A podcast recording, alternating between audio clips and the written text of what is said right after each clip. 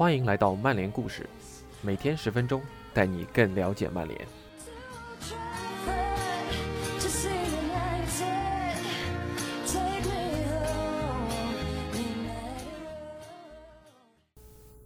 今天和大家分享的故事是有关布鲁诺·费尔南德斯的。正如这篇文章的标题所说的那样，毕费是严于律己、苛以待人，而正是这种较真的性格受到球迷们的喜爱。他也终于在马奎尔休战时接过了曼联的队长袖标，更好的以身作则，带领球队前进。那以下就是今天的分享：费尔南德斯严于律己。苛以待人。原文作者杰克朗、老李·惠特维尔，文章翻译吴文博 （ATZ）。上赛季有那么一场比赛，布鲁诺·费尔南德斯的传球似乎突然之间没有导航了，但还是当选了全场最佳球员。一位曼联工作人员直言：“参评的人应该去眼科检查一下。”别担心。费尔南德斯回答说：“我也同意这个观点。到目前为止，费尔南德斯在曼联表现糟糕的场次并不常见。但一名消息源表示，当他表现欠佳时，他自己也是知道的。而且，费尔南德斯愿意听取他人的意见。他的上场比赛倒不是这个情况。欧联杯半决赛负于塞维利亚的比赛中。”费尔南德斯的数据是六次射门、四次关键传球、三次抢断，可以说是非常全能的表现。当德容打进制胜球后，费尔南德斯质疑了队友林德洛夫的防守，林德洛夫情绪激动的贴面回应。然而事后两人又进行了相当温和的沟通。费尔南德斯则惊讶地发现，媒体集中报道了这次争执。一名消息源表示。他根本想都没想过会有人把这事儿看得那么严重。在竞技体育中，这是再正常不过的情况了。塞拉斯上赛季是葡萄牙体育的主帅，九月份正式上任，直到布鲁诺·费尔南德斯东窗离队，他都握有执教的大权。他绝对有资格聊聊这名二十六岁的葡萄牙中场。这在队友间挺常见的，塞拉斯说道。林德洛夫觉得自己没错，布鲁诺觉得自己才是对的。这个时候就该教练进行分析，判定谁才是对的。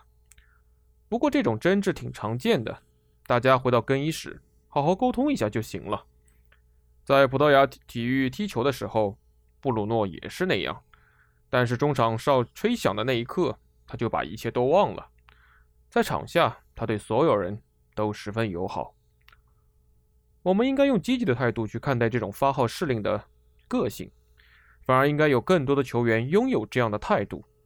当队友犯错时，应该向他们提出更高的要求；当他们自己犯错时，也要接受批评。比如布鲁诺，如果你指出他有什么不到位的地方，他会接受你的意见。我也是这样的性格。球员时代，我也当过多年的球队队长。只要互相提出更高的要求。你才能达到更高的水平。如今，大家总是会把这类队友的争执污名化，其实不应该这样。二三十年前，足坛就是这样的，只是当时的媒体并没有把注意力放在这些事儿上。要点就是，如果费尔南德斯自己做不到，他也不会向队友提出相应的要求。从他抵达卡林顿的头二十四个小时，你就能看出这一点。新员通常会把来到俱乐部的头一天用来适应新环境，他们需要完成文本工作、接受体检、逛逛训练基地等等。费尔南德斯都完成了这些任务，还接受了一系列运动科学检测，建立自己的身体状况基础指标。然后他告诉索尔斯克亚，自己想要去草皮上活动活动。当时曼联刚刚在联赛杯的半决赛次回合中击败了曼城，所以那天上午。全队在卡林顿进行恢复性的训练。到了下午，费尔南德斯独自一人出现在草场上，卡里克和能说多门语言的波特陪着他。到了周六，也就是他抵达曼市的两天后，费尔南德斯以首发身份出战了同狼队的比赛，并且迅速展现了他自己的价值。他的要求非常高，首先会严格要求自己。塞拉斯这样对我们表示：他会先磨练自己，然后要求其他人达到同样的标准。但我不认为这个习惯会在曼联引发问题。曼联这家俱乐部本来就要求所有球员都必须达到非常高的水准。看看近些年来的曼联吧，你经常会觉得他们似乎失去了之前的严格标准。想想当年的罗伊基恩对队友有多么严苛，或者加里内维尔、坎通纳、斯科尔斯、吉格斯，这些球员都是曼联之所以能成为曼联的功臣，他们都会对队友提出严格的要求。我在狼队时和保罗·因斯做过队友，他总是会跟身边的人们死磕，不过仅限于场上。我们也都明白，他这么做是想帮助我们。如今足坛像这样的球员是越来越少了。当费尔南德斯炮轰葡萄牙体育队友的音频泄露时，外界也了解了他的个性。在那段音频中，费尔南德斯对队友的比赛态度提出了质疑，并且撂下狠话。如果无心为俱乐部效力，那就滚蛋。塞拉斯是这出高潮戏码之后才入主葡萄牙体育的，但他也提供了有价值的背景信息。我到队的时候，完全没感受到队中有什么负面情绪。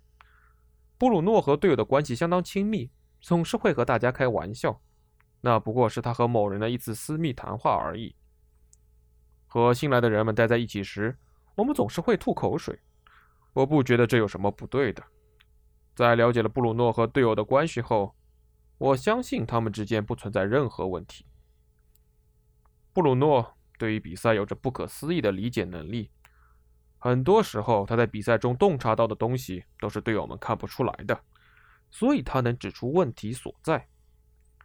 我跟包括布鲁诺在内的所有球员都说过，只要他们觉得有什么需要提升的地方。可以随时来找我说出自己的想法。布鲁诺和我聊过两三次，说明了自己的观点。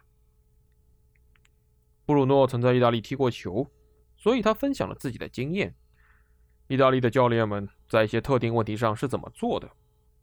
教练们也应该明白一点：他们可以向球员取经，而我们之间建立起了相当开放且颇有建设性的合作关系。在这方面，我们确实很像，都是有话就说、憋不住的人。我们都相当坦诚，所以我们也相处得很好。费尔南德斯和最新一任主教练的关系也不错。索帅向费尔南德斯指出，欧联杯上一轮与哥本哈根的比赛，他丢失球权的次数过多了。